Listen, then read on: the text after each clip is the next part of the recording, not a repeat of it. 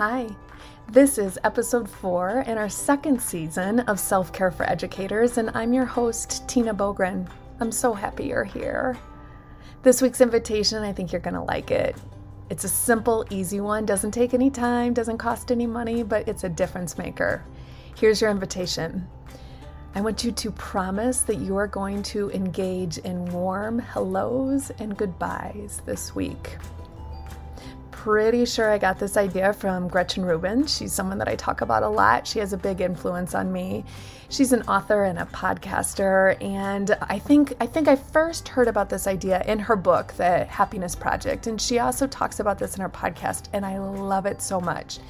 It's just this very very simple idea of being thoughtful about our greetings, about being sincere when we say hello and when we say goodbye. And I think as educators, we know this. And, and I'll say this as well I think as educators, we're really great about this with our students.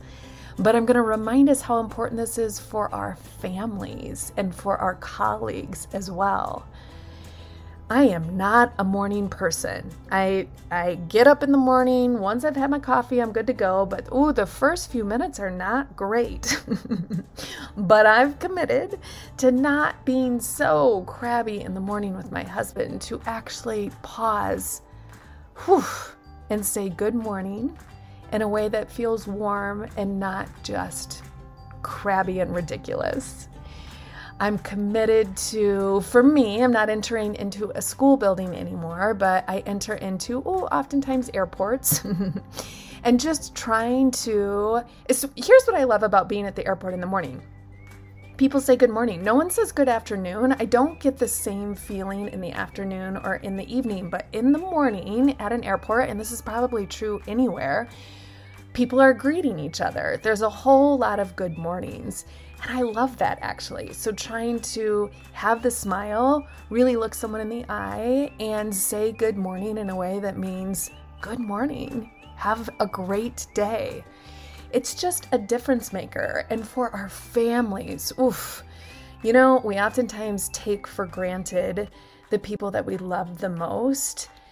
And so, if we spend time this week just making sure that every time we say hello or good morning or after school when we enter into our homes or our kids come back from school or our partners come in from work to really be happy and excited to see them.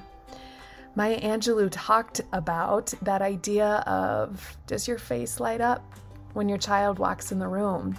And I think we can ask ourselves this when our partners walk in the room, our friends, our neighbors, the random shopper at the grocery store. I mean, I think, gosh, just what a way to build compassion and humanity for each other to just say hello and say goodbye in a way that feels warm and kind and nice. When we hold the door for someone to say hello, maybe throw a sincere compliment in there as well. Oh, when I do this, when I commit to doing this, what I've noticed is I feel better. At the end of the day, this is really an act of altruism. And what we know is that altruism is one of the ways that we can tap into those top levels of Maslow's hierarchy. In fact, it's the very top that's transcendence when we feel connected to something outside of ourselves. So, these acts, this act of kindness, the willingness to give warm hellos and goodbyes, helps us reach the top level of Maslow. And what a gift that is. So, making that connection. As you move through your week and you're providing these warm hellos and goodbyes, see the reaction that you get. See what happens with your family. Maybe you want to make this a public acknowledgement in your family and say, let's commit to this. Instead of just running in or running out the door, right? Just boop, hi, bye, without even looking at the person. Maybe you make a commitment that we've got to look each other in the eye and say, good morning and good afternoon or welcome home. I'm so glad you're here or good night whatever time of day it is, to really commit to being really fully present with the people that we love and the people we work with and the students in our classroom of what a gift it is to provide that hello and goodbye. We know so often that students come to school from challenging environments where maybe they didn't have a warm hello or goodbye, and we're the first person to say hello to them. We're the first person to say, I'm so happy to see you. I'm so glad you're here. What a gift this is. Ah, I can't wait for you to experiment with this. I love the picture in my head of all of us going out into the world and into our homes and just providing the gift of warm hellos and goodbyes. I can't wait to hear how it goes. Ooh, as always, a huge thank you to Brooke for making this happen. A huge thank you to Marzano Resources and Solution Tree for this incredible job I get to do. And to you, oh, my badass self care squad. So, so, so grateful for you. So incredibly grateful for you. Thank you for the work that you do, and thanks for coming back each week. You're amazing.